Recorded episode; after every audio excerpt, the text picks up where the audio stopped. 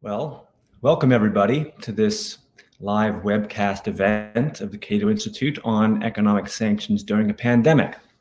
Normally, I'd be dress- addressing the audience from behind a podium um, and on a stage, but due to the coronavirus, we are here doing this from the comfort of our homes. And I do want to thank um, Cato's events and uh, conference teams for enabling us to do this. It really would not be possible without them.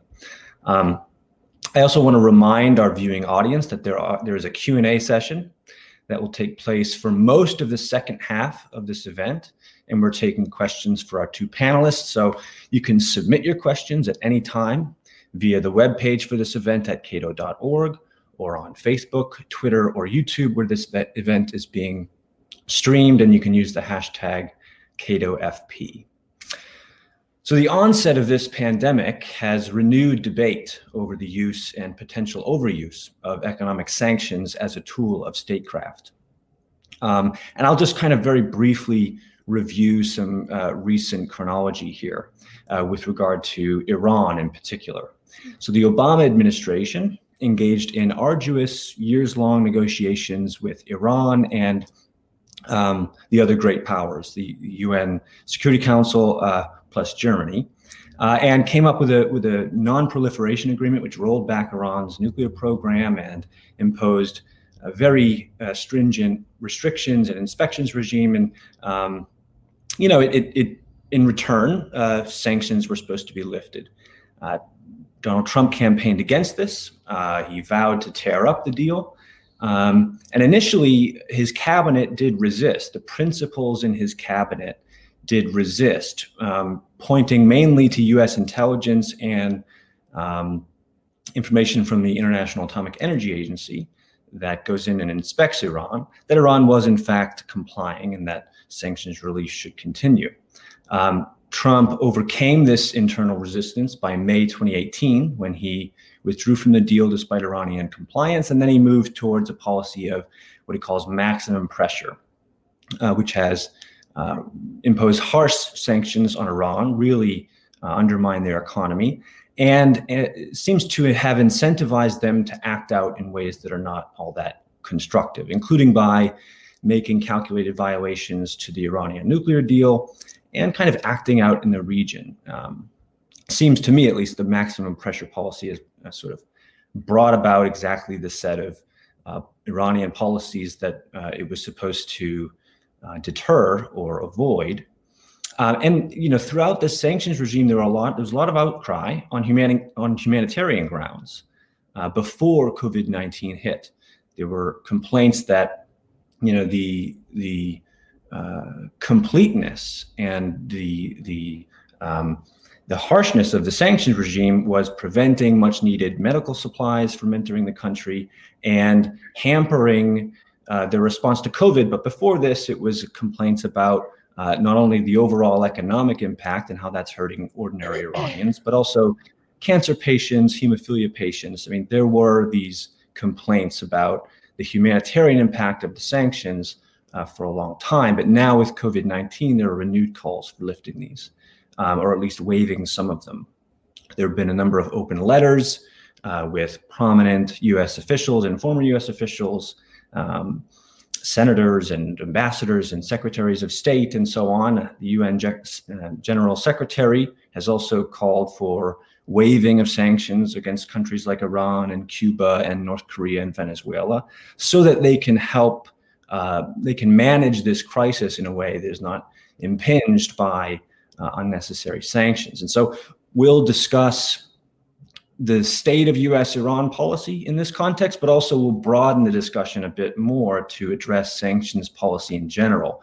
We just uh, recently published uh, a paper at the Cato Institute on sanctions, and it reviewed the academic literature, and it turns out well, how should I put this? Uh, academic rigor has not been kind to advocates of sanctions. Uh, they tend to be not super effective, or at least the causal mechanism here of economic pressure doesn't seem to be easily identifiable in terms of leading to the desired policy uh, on the part of the target state.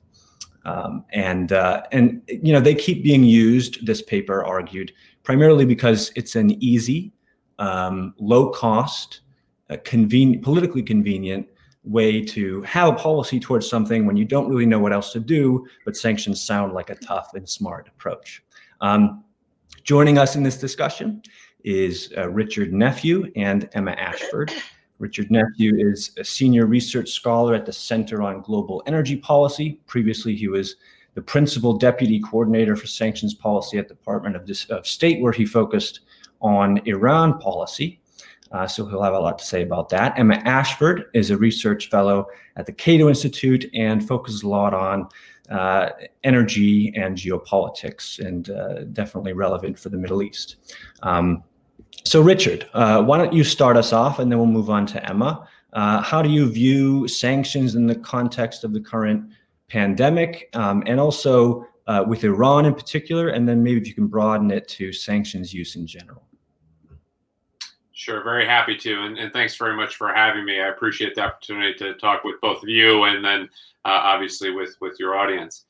I think the, the the simplest and most straightforward statement that that needs to be made about sanctions in the pandemic is, you know, sanctions didn't cause the pandemic, of course, uh, but they are uh, absolutely making it worse, at least in the Iran circumstance, uh, and potentially in other sanctioned countries. Uh, there are, of course, exemptions to sanctions that can also normally uh, facilitate humanitarian trade. And in fact, in the US, ever since the 2000 Trade Sanctions Reform Act, as well as various different exemptions built into executive orders, um, there have been ways of engaging in uh, uh, trade with uh, sanctioned jurisdictions and providing humanitarian uh, goods, whether that's food, medicine, medical devices. And in fact, in the Obama administration, we uh, sought several times to broaden the extent of the uh, exemptions with regard to medicine with respect to Iran. The big issue, though, is that in a normal environment, that might be enough. When you have got normal supply chains, normal business activity, uh, when you have normal banking and, and, normal you know, manufacturing and those sorts of things. In the context of the pandemic, uh, all of the difficulties and problems created by sanctions are exacerbated with respect to the countries that are uh, currently under uh, sanctions. And Iran is, is, of course, one of the most significant uh, cases in point. This is in part because, of course, sanctions intend to interfere with normal trade. Uh, their objective is to make normal trade and normal business activity uh, much more difficult and much more complicated. That is part of the way in which sanctions can be uh, effective. Uh, by making normal trade much more difficult, much more uh, complex, uh, and uh, much more costly, uh, sanctions aim to persuade companies, banks, and businesses in general to avoid engaging with the sanctioned jurisdictions. And um, quite naturally, in the current environment, this means that Iran is having a much more difficult time importing items that it might otherwise uh, wish to uh, uh, obtain, especially with regard to humanitarian goods. But it's not simply just because of the fact that sanctions do preclude, as a matter of law, some business ties. It's also that they change the business cost benefit equations uh, that, that companies are operating under. So if a company would normally say, look, it costs a certain amount to engage in business with this particular country, we have to add a certain amount for compliance, you know, to deal with sanctions issues that have nothing to do with a problematic relationship. Maybe they deal with uh, uh, blood diamond trafficking, or maybe they deal with terrorism financing, money laundering, those sorts of things. For sanctioned jurisdictions, those costs have to go uh, up a lot more then they have to look and see what are the advantages, what are the opportunities that potentially can come about as a result of doing business. And in places where you've got uh, a heavy sanctions load, where a lot of the sectors in the economy are under that sanctions load, that's where I think you start to see a, a, very clear mismatch because the incentives are quite low, the costs are quite high, and when you put that together, it's very hard for a uh, responsible business to make the decision to continue uh, uh, engaging in uh, trade. And so the result, of course, is that you have undermined the incentives to remain engaged with Iran more generally, uh, especially with respect to banks. If the only kinds of trade and business activity that are going to be permitted are humanitarian spaces, um, those may not be sufficient cost, sufficient value, rather, to justify continuing to have uh, the uh, business relationships. And so now I think the problem is that in the context of a pandemic, reconnecting Iran to be able to engage in some of this humanitarian trade without active US government intervention is pretty hard. Uh, comfort simply does not exist in terms of doing business with Iran. In fact, the State Department just made that a lot more difficulty uh, by putting out a fact sheet that said that humanitarian trade with Iran is potentially a scam ridden uh, activity in which uh, companies and, and businesses and banks are going to be taken advantage of by the IRGC and by other uh, problematic parts of the Iranian uh, business community and government when you add that to the fact that there simply is no business interest and incentives, you, you, can see part of the reason why it's very difficult for Iran to be able to obtain the items that it wishes to obtain, even if legally uh, it would be able to do so. Now, there are solutions to this problem beyond just simply suspend sanctions. And I should hasten to note that people suggesting this are not just simply trying to engage in a attempt to claw back the joint comprehensive plan of action and get that back into place. Although I'll say I would gladly sign up for such a thing uh, right now. Frankly, I don't even think suspending U.S. sanctions would be the most efficient way of getting aid and support inside of Iran. If you just simply suspended sanctions for the duration of the crisis, uh, you potentially create the same sorts of compliance headaches and burdens that already existed, where companies don't know where their lines are, they don't know how long the crisis will remain, and so they would be a little unsure as to exactly uh, how long they can engage in trade, what are the dimensions of that engagement.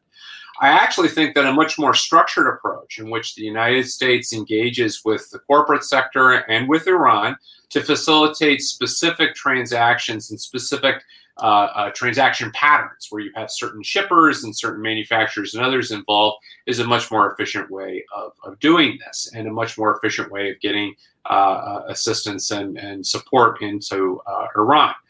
Um, I do think as well that um, this would help you as a U.S. government and more generally to sidestep the issue of the JCPOA and to ensure that the primary focus of what you're doing is uh, that of uh, providing humanitarian assistance in the midst of a pandemic.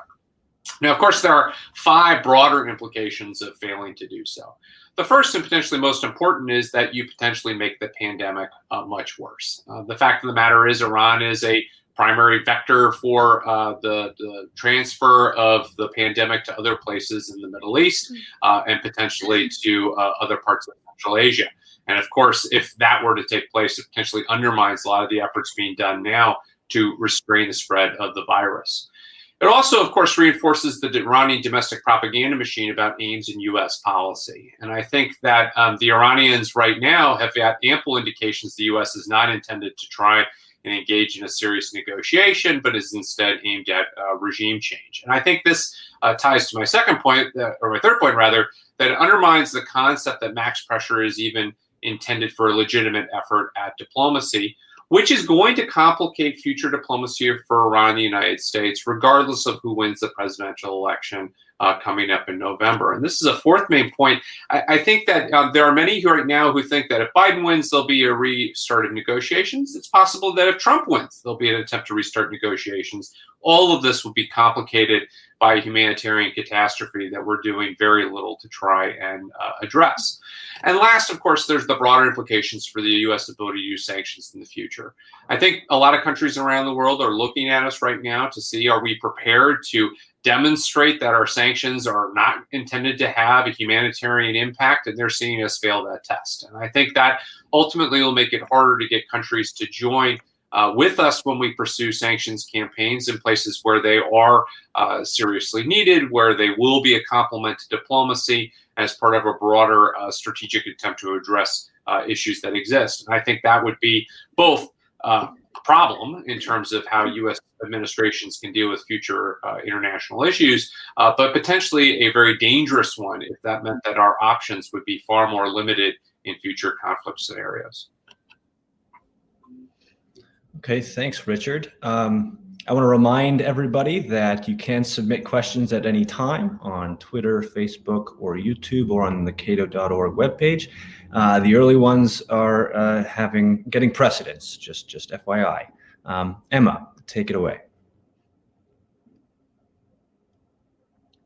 Hey, thanks to everybody for uh, for watching this. Uh, welcome to my basement. It's a strange new world. Um, I'm going to try and not uh, repeat a lot of stuff Richard says, but there's a there's a fairly similar flavor to the remarks that I prepared for today. Um, so I see sanctions during this pandemic um, as as sort of indicative of the broader problems that we're having with sanctions. Um, so John already provided a, um, a very brief overview of, of sanctions um, as, as they are today, as they've been used in recent years. Um, but I want to make just a couple of quick points. Um, so the first is that sanctions are somewhat better than they used to be. If you go back to the 1990s and we're talking about comprehensive embargoes of a state, something like um, the sanctions that we put on Iraq under Saddam Hussein, those had terrible humanitarian impact. Um, and today's targeted sanctions that are mostly financial in nature tend to be a little better even on, on humanitarian issues. Um,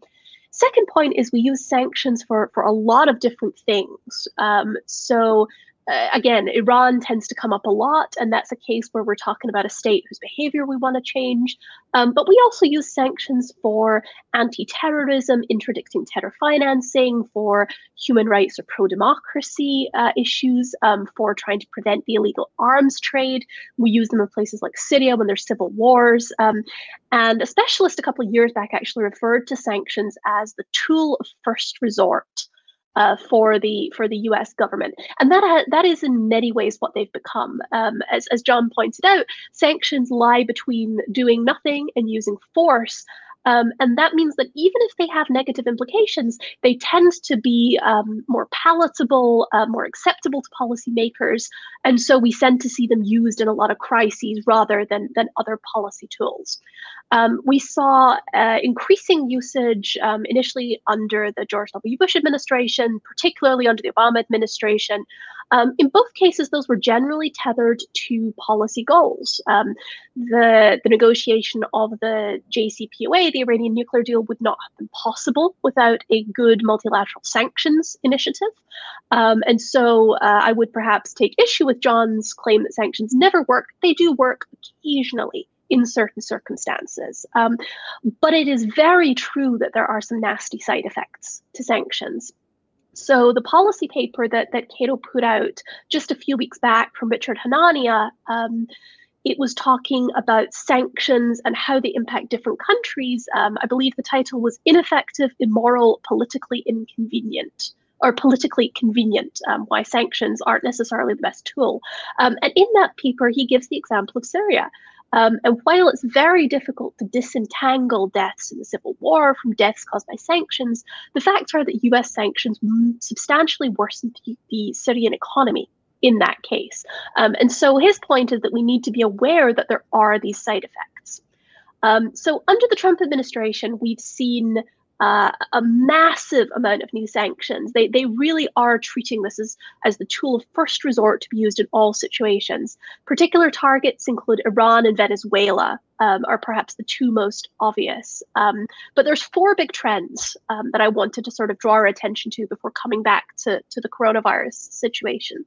Um, so the first is that under the Trump administration, we've seen an increasing use of sanctions against allies and the increasing use of sanctions applied in an extraterritorial sense. That is to say, sanctions used applying US law to companies that are foreign companies. Um, this has been done before, um, but typically, so if you take the Obama administration's negotiations prior to the JCPOA, um, they worked with European companies sort of rather than just imposing our will on, on other countries and their companies. Um, the Trump administration has uh, largely relied on extraterritoriality to force other countries and their companies to do what we want. Um, and this has occasioned substantial amount of backlash. Um, so in recent weeks, we've seen the first successful use of the INSTEX mechanism. That's a way for Europe and Iran to barter with one another um, and to trade. In this case, it was humanitarian trade, which is technically allowed, but it offers the opportunity for other forms of trade. Um, second trend, that I that I want to sort of draw attention to. Um, the Trump administration has pursued a policy against Iran that they described as maximum pressure. The same language has also been used for North Korea. Um, we haven't seen that language necessarily used in Venezuela, but the approach has been pretty much the same. And what this really means at heart is that the sanctions on these countries are largely untethered from any concrete policy goals. So sanctions work best when they are narrowly focused um, and have a specific, narrowly scoped policy goal in mind. In the case of Iran, in the case of Venezuela, in the case of North Korea, to some extent, what we're seeing is sanctions focused on something like regime change that is almost impossible to achieve. Um, and we're also, in many of these cases, seeing the diminishing return of sanctions. Um, the initial time that you put sanctions on a country, they can be quite effective. But once you've piled more and more and more sanctions on, they become increasingly less effective. And so we're in the situation where policymakers continue to add sanctions to Iran. Um, there's nothing left to sanction effectively. So, a third trend um, that I want to call attention to um, increasing humanitarian problems with sanctions. Um, this has always been somewhat of an issue, um, and it's pretty difficult to untangle the impact of sanctions uh, on humanitarian issues versus the impact of bad governance or civil war or any of a number of other factors that might be at play.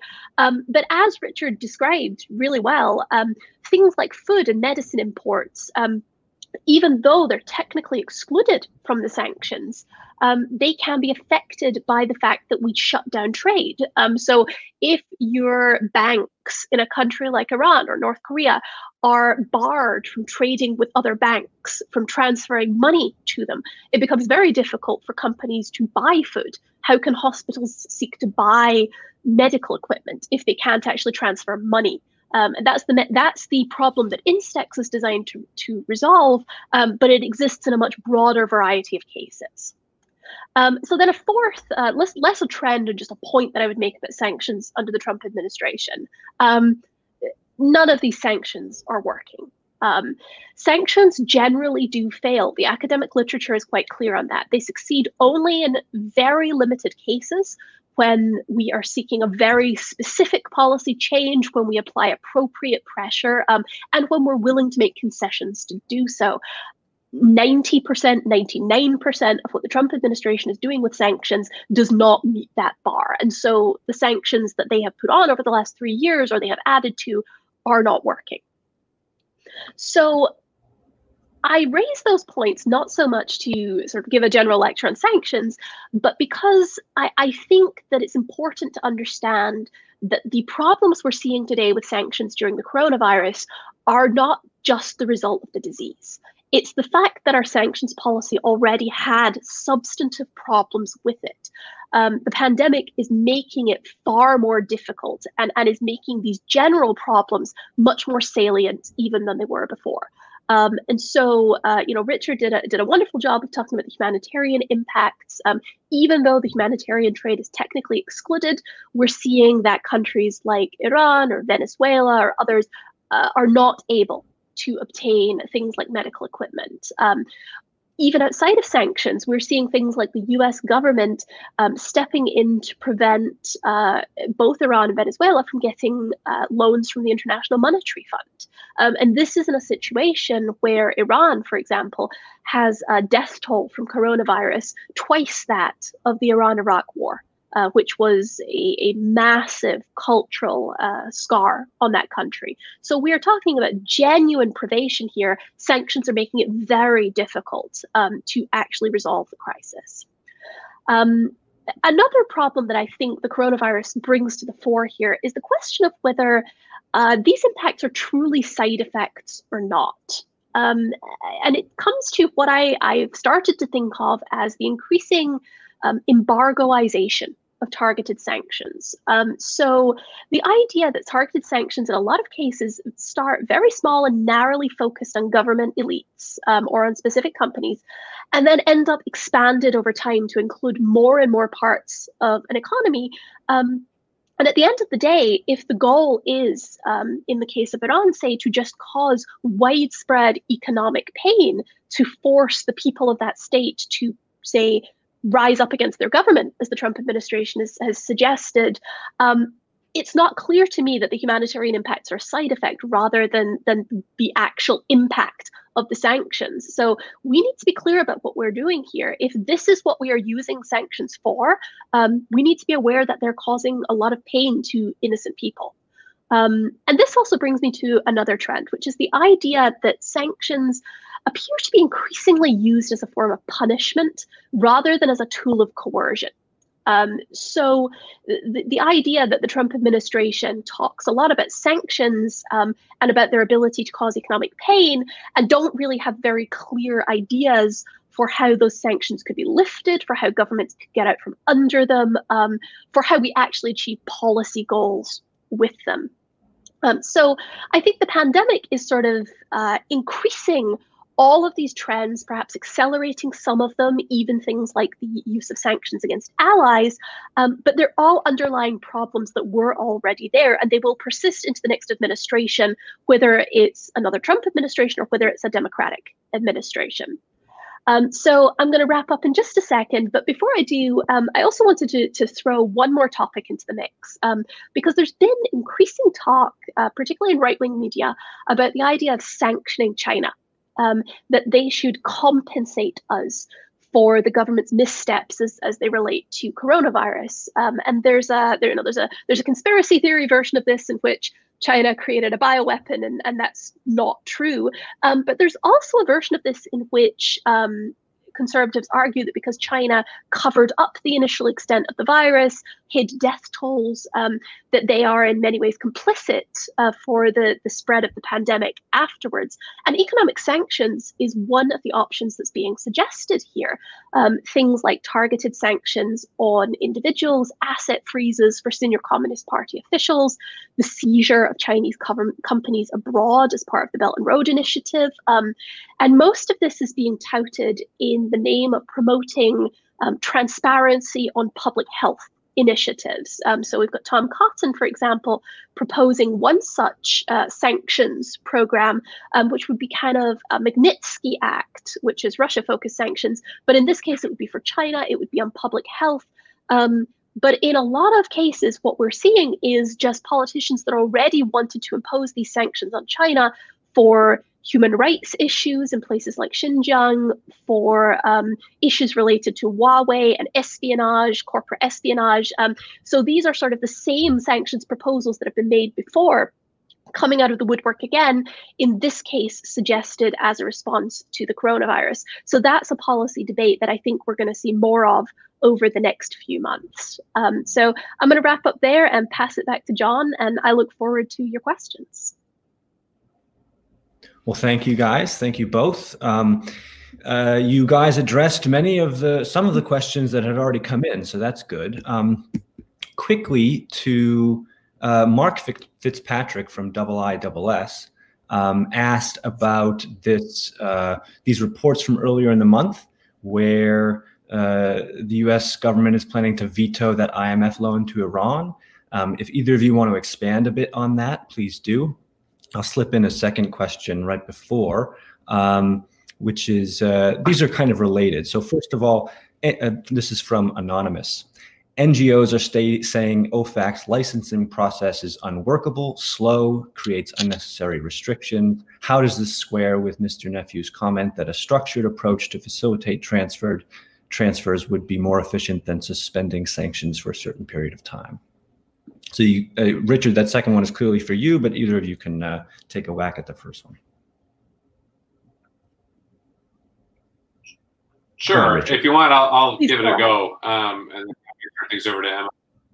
Um, so, you know, first on the vetoing an IMF loan, um, my understanding is that the terms under which this loan is being requested um, make it very difficult um, for uh, the uh, United to veto it. You know, under uh, some of the voting rules that the IMF operates under, we have uh, effectively a, a individual uh, majority and, and, and veto um, based on the amount of money that we've contributed and the number of voting rights that we have. My understanding is that is not, in fact, the case with respect to the emergency loan request vehicle that's been uh, made here.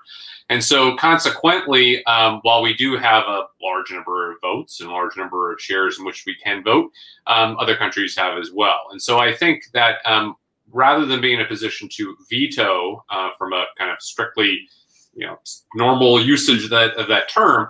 Um, it, it's more that the U.S. is trying to block it, probably by seeking other uh, uh, vote holders uh, to join with us in blocking it. My understanding, though, is that the uh, part of the delay is that the IMF itself is still uh, assessing the situation, assessing the request, and so forth. Um, and so that that might also be part of the reason why uh, it hasn't actually uh, come for a formal decision and been either uh, given a yes or or a no. And again, that's that's current as of this morning. Um, in terms of the licensing process, look, I, I think a couple of things are, are relevant here. Uh, first um, part of what I am suggesting actually gets you away from having to go after some of the individual license uh, requirements, right? And to try and bridge the gap between what would be a normal specific license request, where you go to OFAC and say, "I'd like to do the following things with the following people, and uh, we'll be doing in the following time frame."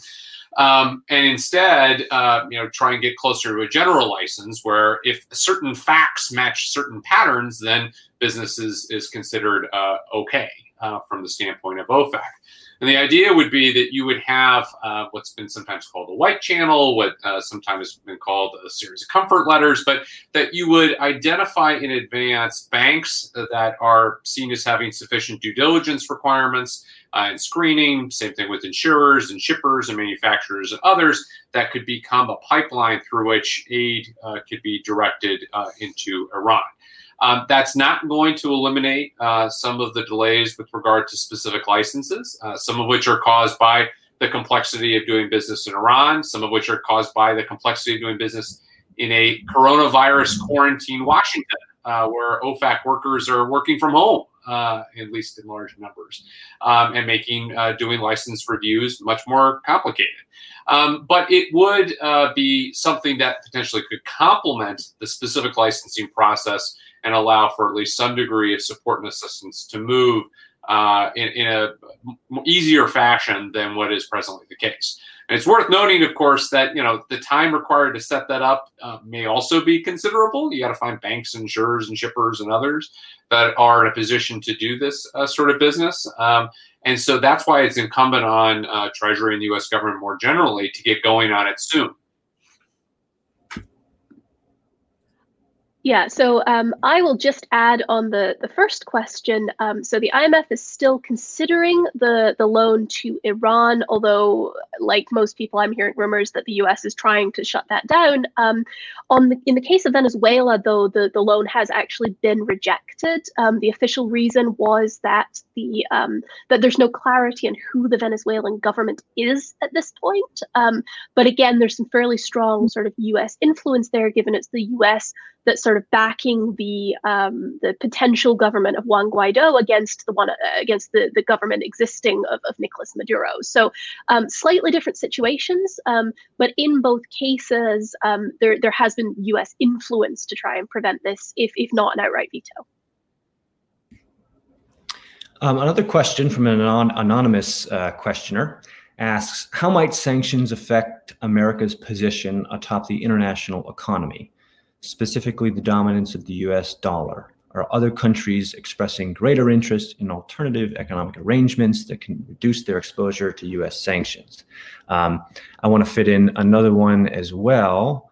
Uh, so keep that one in mind. Also, let's see here.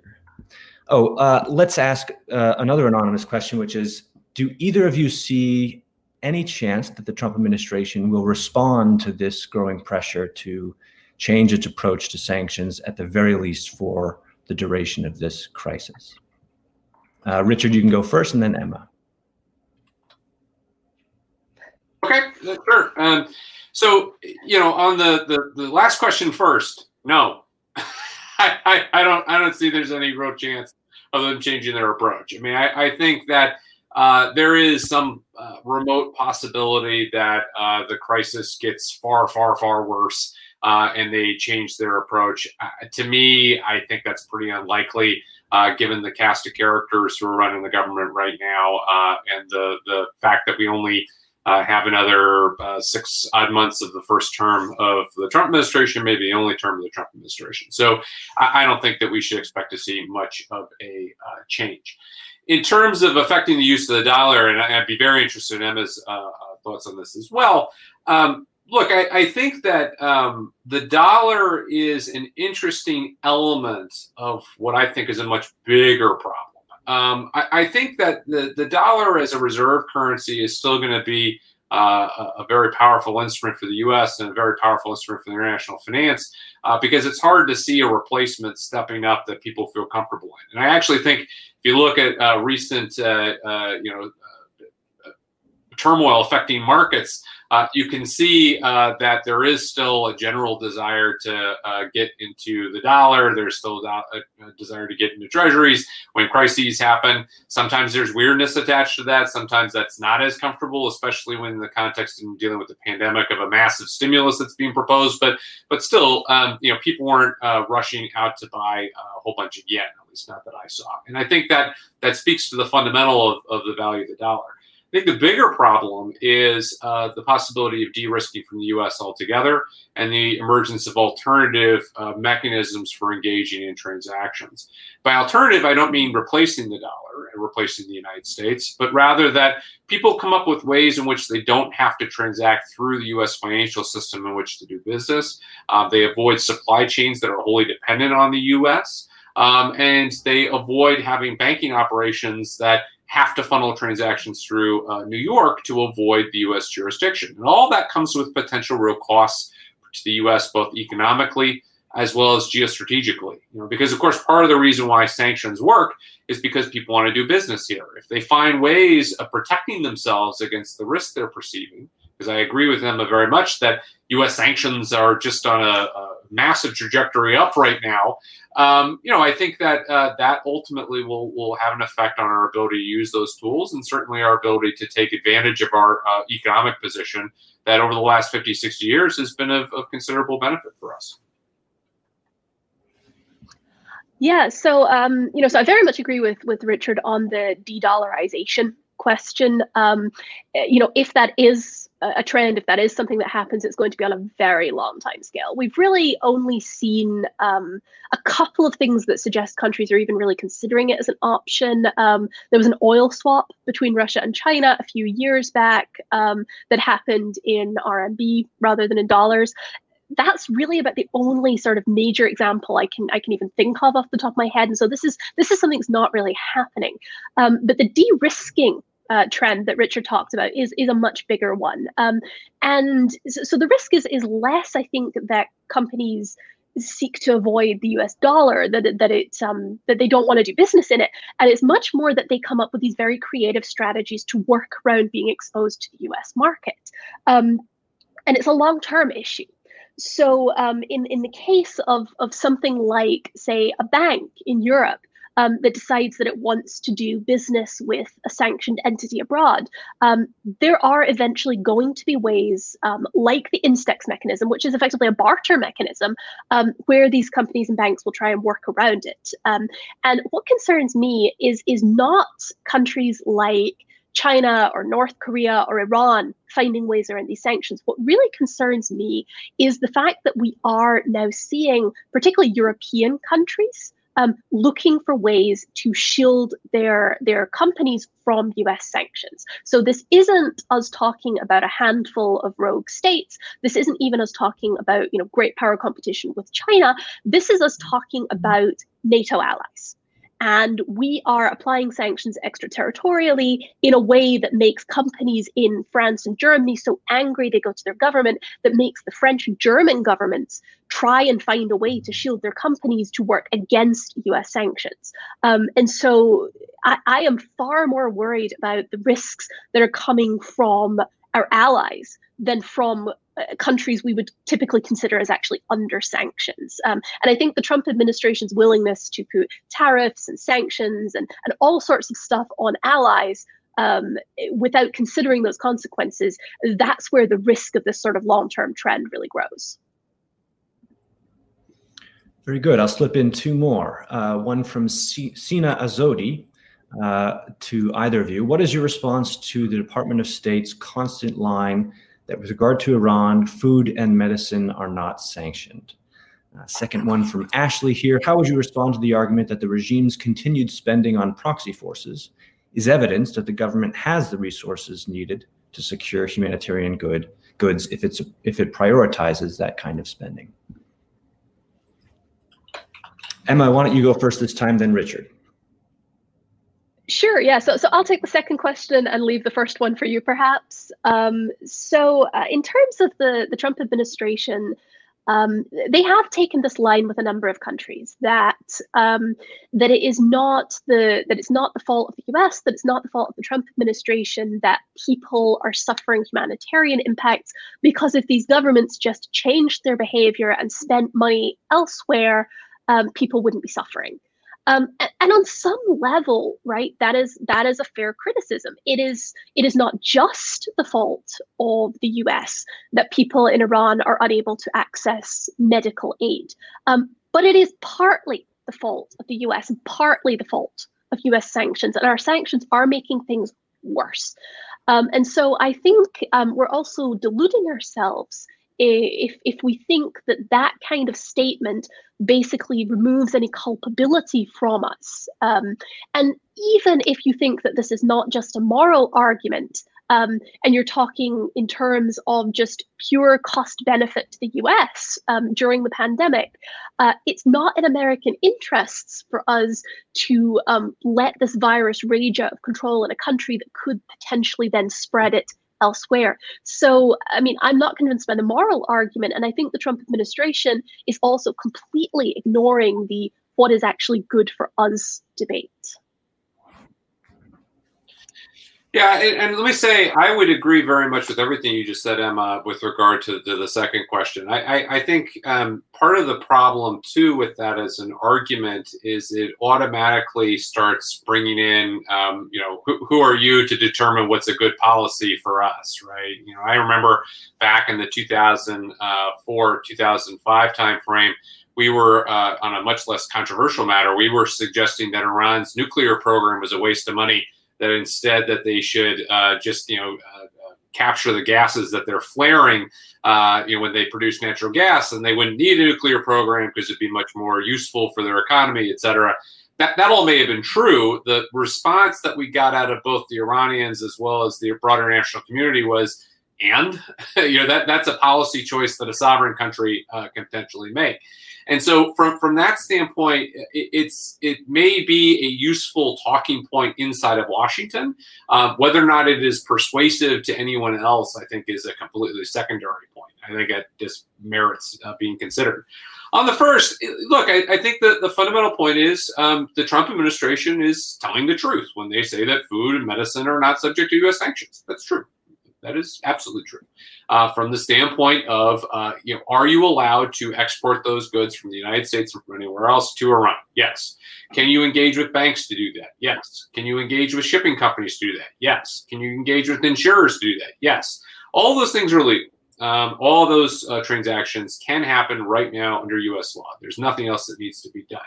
Um, utterly immaterial to the point which is uh, are U.S. sanctions making it impossible for legal transactions to take place? Yes, uh, they absolutely are.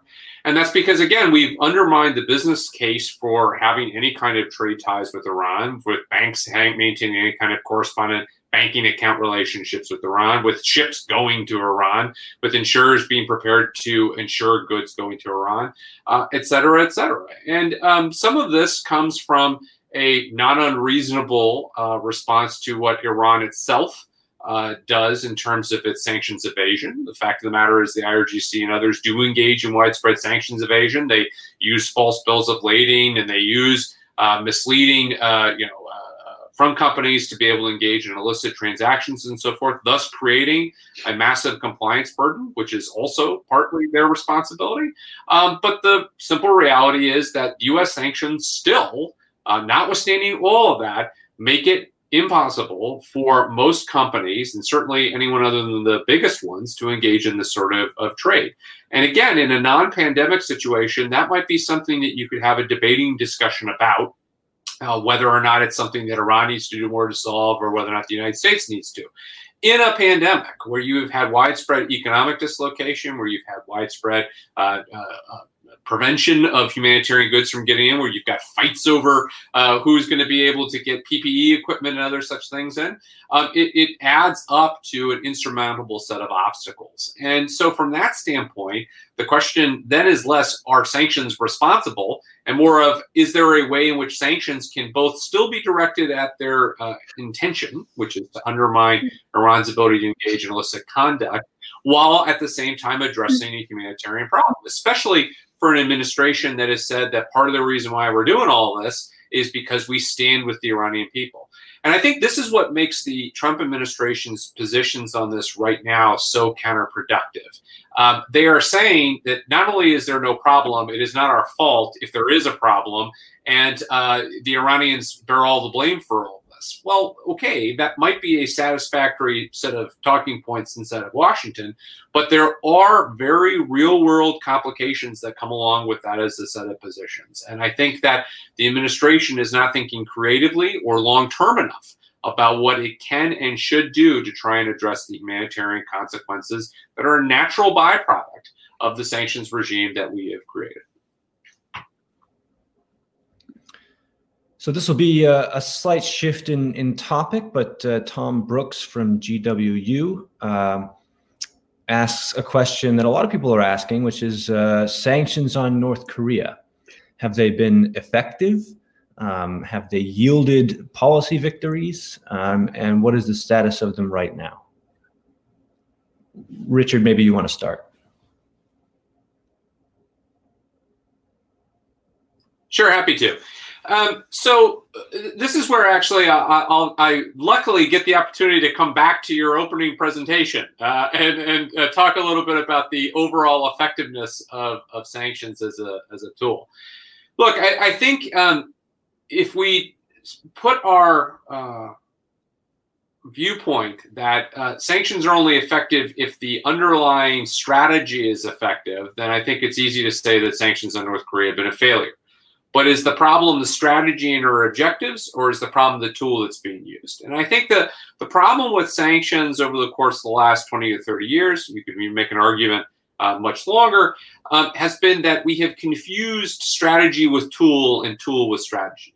Sanctions only work when they are part of a multi tool approach taken by a government where the uh, U.S. in this case um, is engaging in diplomatic activity, is using uh, pressure to create leverage for diplomacy, potentially a threat of military action to create additional uh, pressure, um, is looking creatively at uh, potential negotiated solutions and incentive structures, etc.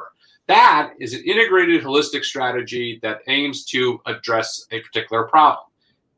We're not doing that uh, in many cases. Instead, what we're doing is simply applying sanctions and then essentially hoping that the outcome after that is, uh, is something that we uh, uh, view as positive. The other problem is that we oftentimes, in my view, uh, identify our objectives as things that are wholly unrealistic or uh, may have been once upon a time realistic but have since become not so. North Korea, to my mind, is a perfect case in point. Uh, 20 years ago, it may have been a realistic objective that we will get North Korea to abandon nuclear weapons and we will use sanctions pressure to coerce them to go into negotiations to achieve that. That may have been a reasonable set of objectives for a national strategy. Um, it's hard to see how credible that is at present. Um, it's certainly the case that Kim Jong un has prioritized nuclear weapons as part of his national strategic doctrine. Certainly, he has said that he'd be prepared to negotiate in furtherance of denuclearization of the Korean Peninsula. Uh, I don't know of any uh, Korea scholar who thinks that he believes he needs to do that first, uh, or certainly as part of a near term approach to addressing the problem. So, because our objective is uh, not terribly credible, and because our overall strategy is not using all the various different aspects of national power in a constructive way, what we get left with is our sanctions bludgeoning the North Koreans sufficiently that they're prepared to make the sweeping concessions uh, that uh, we want them to make.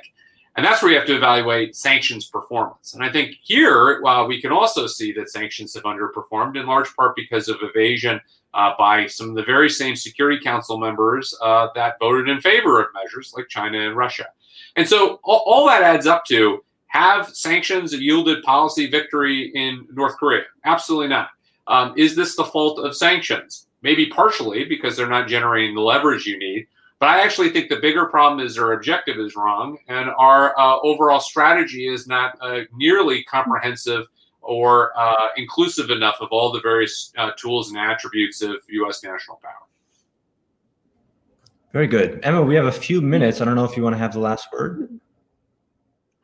Uh, well, I was just going to add a, couple of points to that. So, um, so I'm not a North Korea specialist, so I will I will restrain myself from making particular remarks on that. But I I do think um, one thing that, that we see in the North Korean case, and we see it in a couple of other cases, um, is is also the, the increasing problem that we we can't figure out how to lift sanctions. We don't know how to get out of sanctions once we've got into them.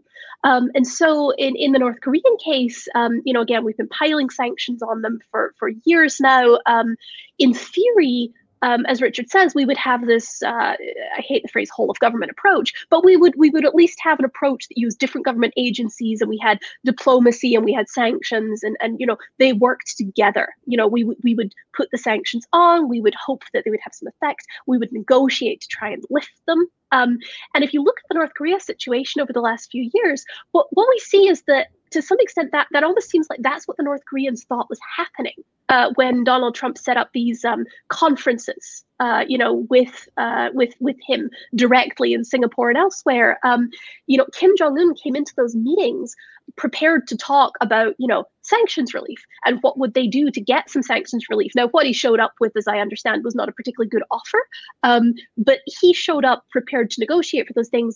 Uh, Donald Trump showed up and thought he was just there to have a conversation and discuss uh, Kim Jong Un giving up his nukes. Um, so some of that is a is a Trump administration problem, right? It's the the craziness that is this administration. Um, but some of that's a broader problem with U.S. sanctions policy, right? That we are not actually willing once sanctions have been in place for a set period of time um, to actually make the concession that is lifting sanctions in exchange for some concession from the other side. Um, you see this uh, in the debates over Iran in the last few years when the JCPOA was being negotiated. We see people um, criticizing the deal and saying, well, you know, the Obama administration didn't get everything that we wanted from the sanctions, so the deal was a failure. That's not really how negotiations and diplomacy work. Um, we see it with Russia where the sanctions um, on Russia, some of them state that you know Russia would have to give up uh, its seizure of Crimea. Pretty unrealistic. Um, we have other sanctions on Russia, particularly the the CAATSA Act that Congress passed, that, as as far as I can tell, does not actually have a condition for lifting sanctions. Um, and so, in all of these cases, sanctions become less a tool of future negotiation and more a tool of, of as Richard said, bludgeoning another country.